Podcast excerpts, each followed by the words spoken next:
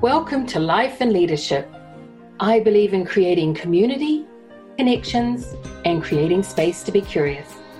This podcast aims to take you on a conscious journey through quality, diverse, innovative content and conversation. My hope is that we create a circle of influence, a transcendency of compassionate leadership in the world and wider universe. Tap into your intuitive nature and integrate it into your daily life. Welcome to my podcast, Life and Leadership A Conscious Journey. This is a weekly podcast for global leadership and re emerging leadership, a unique destination for conversation around less discussed topics, learning about leadership, conscious stewardship, and legacy. My name is Michelle St. Jane, and I'm your host. I have a vision to create a circle of influence, transcendency of leadership for the world and outer space. My why centers on creating an innovative podcast with content that channels knowledge, experience, and wisdom into creating quality, visionary, virtuous leadership, living at their zenith. Here's the who, what, and why of this episode. My featured guest is Rachel Wooten, a next generation spiritual leader with a conscious journey to share around intuition, and myself, a re emerging leader with four careers behind me, covering law, philanthropy, and mentoring visionary leaders. I believe in creating community, connections, and creating space to be curious. So, what's this episode about? Rachel and I have a rich, engaging conversation about all the awesome things she's up to as well as her leadership philosophies, wins and lessons learned as a spiritual coach. Why listen? It's a tremendous opportunity for you to share this time with a leader whose journey shows us an avenue towards empowering an awakened life, living with purpose, and heeding intuition. What's cooler than hearing about how she thinks about life and leadership in the context of being and becoming a spiritual leader? Rachel has a gift for the listeners. She has a book link. Her book is Intuitive Intelligence. And if you go to her website, www.rachelwooten.com, you can buy her book with 10% off and free postage using the code MSJ10. Listen to how Rachel seamlessly transitions between her military career, thought leadership practice, and spiritual practice Tap into your intuitive nature and integrate it in your daily life. Well, today I've got Rachel Wooten with us. Now, she is one of my favorite pioneers. She has transited through different career options and really excites me in how she lives her purpose by empowering and awakening a life lived with purpose and intuition. So, Rachel Wooten, could you please share about your life and leadership, please? Good morning, Michelle. First of all, thank you for having me. Really, really grateful. Um, yes, I can take you through that little bit of a journey. I left home when I when I was quite young, and uh, we lived in caravan parks pretty much for our whole life. Uh, trailer trash is the word that would have been used in the US, I think but it was a uh, a carefree life and but I left home quite early and that's that gypsy nomad that's I suspect has been part of my or my living and upbringing. So I moved into a girls' hostel and then just started working at a very young age. But as young as I could remember, from about the age of 12, I knew I wanted to join the army. I had this passion for the military. So I did. Um, at the age of 18, as soon as I was uh, young enough, I joined the army. And went through and what between that time of leaving school and joining the army i was starting on the road to become a chef an apprentice chef. So um, i joined the army under my chefing skills so that i could finish my my trade papers and uh, started off in the army as a cook. And then uh, it was only for the first couple of years because then i moved from the military and the army over through to what's called recruit instructing. And that's taking civilians and turning them into become soldiers. And so I did that for the next few years and taught weapon handling and first aid and drill sergeant and you name it, I did it. And it was awesome, awesome taking those little wee little straight off the couch from school kids and then turning them into courageous, brave, incredible soldiers who would end up on the front line. So, really, really rewarding. So I did that for 10 years. I, I went to the rank of sergeant. Uh, I had this desire that it was time to maybe leave and go out into the real world. And then after that, uh, which was a surprise to most people because I was pretty full on and pretty military orientated, but I did. Um, I left at my 10 year mark and went to uh, IT into the tech sector. So I played around a little bit first, of course, did a bit of traveling, but then went into the tech sector and started working with some of the big companies such as first of all Sun Microsystems, which then got bought out by Google, and uh, then uh, IBM, and then HP. And now I sort of work on my own. But in between that time, I started dabbling in um, holistic therapies. So I started really getting into, especially when I was at Sun Microsystems, I started getting into massage, reflexology. I really wanted to do energetic healing way back then, but I felt it was a little bit too woo woo uh, reflexology. I love how the body can respond to different points within the feet, which are the meridian points, which are well known Chinese acupressure points, which have been around for centuries.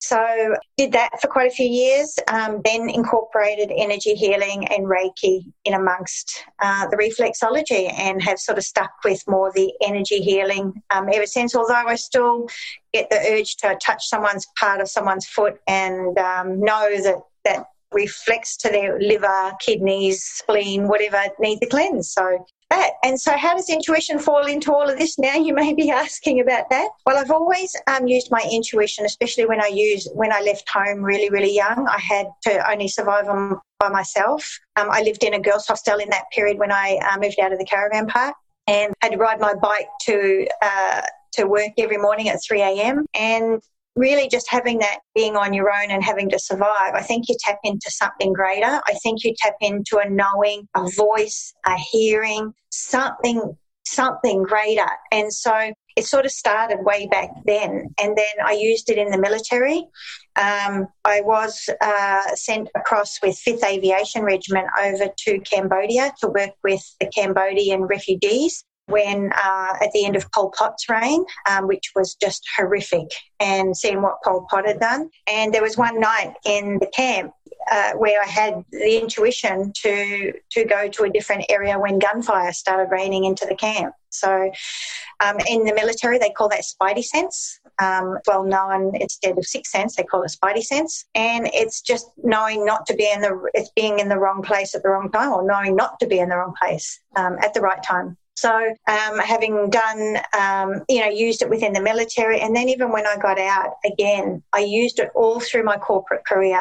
And I think that's why I was so successful. It's not one of the reasons, it's definitely hard work and everything else goes along with that, as well as um, knowledge. It's, it's sort of like a two way street but it's really um, incorporating and trusting that that voice within and being really creative with that voice within and that knowing within. It's it's not really a well. Some people say it's a voice. Um, so yeah, so I use that right throughout my corporate career, and then when I finished, well, about a year before leaving HP, I just had the uh, feeling that I wanted to write a book about intuition, and that's when I started writing Intuitive Intelligence and so um, and just calling just remembering back all the times that i used it and then um, asking others you know do they believe in intuitive intelligence? And i selected many different types of influential people to contribute to the book. So it was people like cios ceos founding um, entrepreneurs um, ministers, government officials, you name it. Um, I tried to just get a variety of people to contribute to how they used intuition or even if they believed in intuition. And that's what um, the result of Intuitive Intelligence, um, the, the, book that I wrote. Um, so that was written quite um, some time ago now. I finished that about three years ago now. And yeah, so I'm on to sort of the second stage of that as we speak, moving into a different arena, but a deeper level of intelligence at this point. But yeah, and so um, that's how it's happened. So now I work with coaching um, and I use intuition in coaching all the time. I use that knowing, I use sensing, I use patterns. I also use traditional practices that we get taught within our coaching techniques. Um, and I also still do the energetic healing slash Reiki, reflexology, and um, energy healing and more spiritual healing as well now. So that's the that's it in a nutshell, well, I'm really curious because I remember when you were interviewing senior leadership for your book, and I thought your book was right on point. Uh, I'm a big believer in intuition and have been a beneficiary of your intuitive sensings, which I was very grateful for last year. But when you were doing the research for your book, what were these leaders telling you? What was the most surprising and what was the least expected that came out of your research there? Um, I think the most surprising was I always knew it, but to have people verbally say it was really, really cool. And I think the most surprising was I had these tech fans, especially tech founders, right? Because the minute you think of a tech founder, and especially data or analytics gurus, we're talking, I'm talking the best of the best in the world here, and in massive, high net worth uh, companies. Um, that they would always say that they, as they would go to the data and run everything on data, but ultimately, in the end, their intuition they would trust above the data. And that surprised me. Um, and well, the reason it surprised me is because I thought that they would always go with the data. Now, most times the data sometimes backed up what they said anyway or what they felt anyway. So it was like a working in cohesion with it.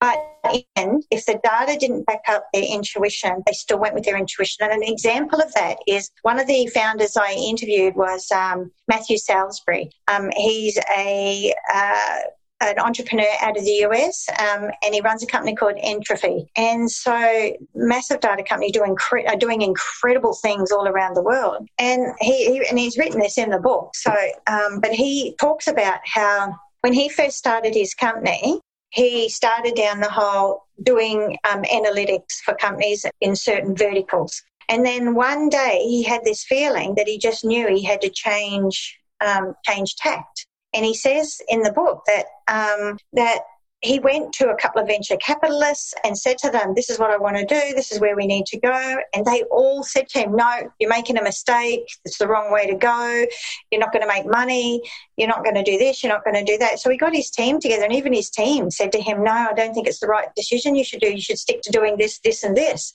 And he just went, No, I've got to do it. There's something inside of me that's deeper than anything else, I've just got to follow it. And today, it is the biggest money maker in his business. He, he went against every everyone's advice and and followed it. Now um, he's probably a rarity, which is probably why he's so successful. But um, but that sort of shows just one of the example of many of what these these tech gurus were saying. And it wasn't just the tech gurus, where, I mean, I had leaders, and one of them in here is Vanessa Sorenson, who's one of the, um, is the MD of Microsoft here. And she said the same thing from a sales perspective when she was going through as a salesperson, and now even as in this position she's in now. Um, she said the same thing, and it's in the book as well that that you know ultimately she'll end up going with what her gut says regardless of what the data says or regardless of what others say she still follows it because it still works out to be correct in the end. And sometimes it goes against what the data says but she follows it. So yeah so it's not just the tech it, it was across a range of industries that um, was fascinating. So that um, that was what that was one of well, two of the things that surprised me. The other thing that was really really surprising is I never came across anyone who didn't have intuition. Um, I asked loads of people. Um, a lot of them were confused about was it intuition or was it that, that fine line between intuition and knowledge that can sometimes arise. But other times, um, but I didn't find anyone who, who never said, no, I never get intuition, which is interesting. Now, now, there has to be people out there that don't get intuition, but every single person I asked, and even going out to dinner at night with just friends and talking with people about what I was doing, everyone's like, oh, yeah, you know, I haven't. And they all, ha- everyone's got a story of when intuition serves them or when it saves them. And I've got that as a table in the book where it's got, um, uh, I've got the two types of intuition. There's intuition that serves you and saves you, um, and there's intuition that uh, it's a safety mechanism, and then intuition that is uh, a success mechanism. So there's a safety one, you that's where you feel that something's really, really wrong, and a success one where you feel that something is really, really right. So, you know, there's those two fine lines. But I never came across anyone who never had it, who never said, uh, I don't get intuition, no such thing. So, yeah, so that was fascinating. Is that a sign of the times, do you think? I kind of wonder that because I have Welsh heritage. So I often hear, I'm often listening for the quietest voice, not the drama, but the quietest voice. So the majority of my life, I've practiced yoga and meditation and prayer. So I have that leaning anyway.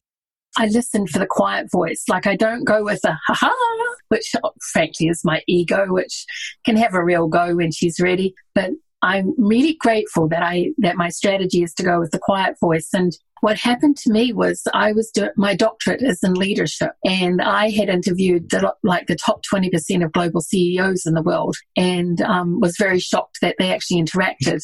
And I was looking for that fulcrum point, like a child's seesaw between profit and people and planet.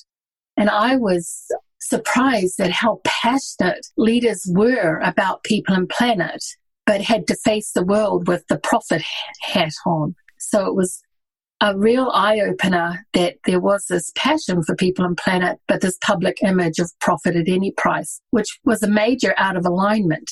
And intuition said very strongly in that project being emanated by these leaders that they didn't feel solid in being profit facing only. And this was an incongruence that was quite distressing. Similar to this month, two major hurricanes hit my fieldwork site. So I swapped the doctorate and added nature to the fieldwork. And that was definitely a God wink or intuition for me. Uh, I just felt like this doctorate was an opportunity to speak truth to power, but also allow power to speak truth to power, as in nature spoke. My poor professor was quite stressed, but she was a very courageous supervisor and told me have at it. So intuition has always featured very heavily in my life. So I was delighted when you brought intuitive intelligence and uh, and into the mainstream in terms of that. So thank you for your service in that area. No, and thank you, Michelle, for bringing that up because that's a really good point. Um, and you're spot on the money. You're spot on the money in the sense of, and that's another thing that came out that you know you're talking about how to access it or getting to know but especially for those who may not be like you, who go to that still small voice or that inner voice or that quieter voice, because that really is the key. Um, the key to it is, and everyone spoke about this, is that it's it's about getting below the noise um, and to that deeper level.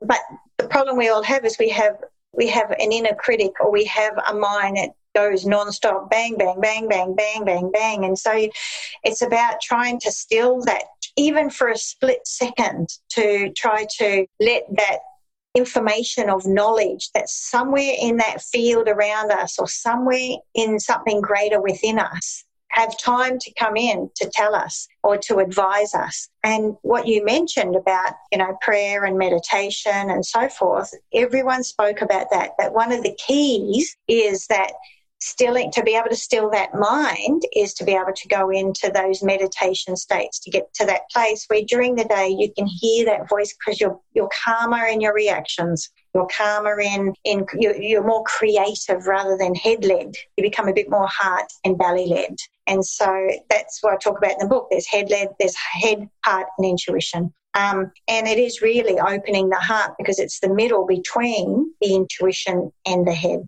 And so, you know, you're spot on the money with meditation and prayer because um, it, it, it, gives you that time to still that outside world. Um, the other thing that was fascinating um, that a lot of people in the book said was some of them were real type A's and have really a lot of difficulty in praying or meditating. it's like, but what they found worked for them, it's exactly right. And type A's worst. They'd rather, one of them said they'd rather stick a needle in their eye than sit there quietly for five minutes, you know? So, but what they found worked for them was that they had to find a pursuit or a hobby or an activity that gave them the calmness but yet at the same time it was a doing task so a positive but it had to be a positive one so so for example some of them said swimming you know, just being out in the ocean or even in a pool uh, where there's water. Um, some of them said hiking in Mother Nature because, again, they were out with nature, but it took their minds away from work, but in with an environment that they loved and felt good with. So they had to find activities. Some of them it was cooking. So um, they had to find an activity where it wasn't sitting down. And, and some of the guys, especially some of the guys, never meditated, but really highly intuitive. So, but they found that that activity that brought their intuitive self into a sense of peace, so to speak. And that's where they were able to get the hits. So yeah. Um, mm. Some, sometimes calling it meditation causes a major blocker. So, for example, I think yoga was my secret path in. Doing yoga helped me join the body and the mind and then go into a place of calm. And that allowed me to be open to meditation. I remember for decades thinking I was one of the worst meditators ever when somebody said to me, once I was willing to meditate, I had all the benefits of meditation. So it wasn't sitting on a rock in a cave as, with the monks for hours to get the benefits. It was just surrendering my will and being willing. So then whether I managed 30 seconds or five minutes or 15, 20 minutes, which are my average, I had all the benefits. But yeah, for years I didn't think I could meditate until someone said to me, as soon as you're willing, you've got the benefits. The prayer was the next part that led me in. I really love the serenity prayer. The moment I say it, the energy changes. But it also helps me put the world around me in perspective. So, for example, the first line goes, Grant me the serenity to accept the things I cannot change literally, Rachel, I do a 360 around me, pointing outwards. I cannot change people, places, and things. And then the second line is the courage to change what I can. And I focus on myself, my attitudes, my behaviors, my thoughts and feelings, which I consider visitors and guests so I can welcome them and let them go on their way when I'm in my best self. And the courage to know the difference is the last line. The next part, which not many people say, is um, grant me the patience for the changes that take time, acceptance, and tolerance for those with different struggles and the strength to get up and try again. And that prayer for me just changes everything. And I've just really butchered it, but I'll put it in the show notes properly and cite, cite the monk that, that wrote it. But that's a prayer that I open my eyes and start with, close my eyes and start with. If I'm in the middle of a setting, which is getting a bit wound up with negative energy, I start because um, as you love, as you beautifully alluded to, I have this itty bitty sh- committee and they quieten down when I pray. they quieten down when I meditate and they quieten down when I do yoga. But I, I love the fact that, you know, people don't realize if you go for a hike, it can be the equivalent of a walking meditation. At the moment, I'm doing lots of daily walks on the beach and swimming in the ocean, and it's very meditative but I, am careful not to think that because sometimes it's um it, it, it's a game changer. But um, yeah, it makes a huge difference. So you mentioned with intuitive intelligence. What are the next steps with the book? Where are you taking taking that? Well, I've um, I've put it out there to um, get published. Although it's a very difficult thing getting published because I've used quite a few other people in their um, their quotes, so it, it's quite a long process in the sense of it's already been out there. So a lot of people have been buying it straight from my website. So I just do more that way now because it's just publishers are a bit too scared nowadays with everything that goes on with having other quotes and so forth. So that's okay. I don't mind that because um, I've already started on my next book, which I'm not going to talk about because I'm just trying to put that together in my head. So yeah, so I'm just um, yeah. So a lot of people just come come and buy it off the web, or yeah, or give me a call and have a chat about it, or whatever. You know, it's um, that's sort of where I'm taking. Just let the universe take it to where it needs to go to, and it seems to be getting out there naturally, which is a good thing. That's fabulous. So you have literally gone from the military to thought leader to spiritual leader. And it, appears like a seamless transition. Is that so? Uh, is this universe guided or yeah, yeah. I mean, it's a very big transition phase right now. So, yeah, and and yeah, I I'm following I'm following my intuition as to where to head next and what to do next, but it feels so right. So I'm delving deeper, deeper into the spiritual stuff, and maybe the in, and and this is one of the other things too is that intuition sometimes is the first step into something bigger or greater, and it doesn't have to be like me where I'm moving down the spiritual path, but it can be that you start off with intuition, you might be in a job you dislike, and it helps lead you down into something massive and bigger, and starting your own company or building, becoming the best CEO or something, or whatever it happens to be. Um, oh, yeah, becoming a podcaster. Or becoming well, see, you're getting you're getting incredible messages out to the world. So it's amazing, you know, and it, it can be that. But next, it might be running your own communications company. You know, I don't know, but you know, it could be multiple of things that, that it means.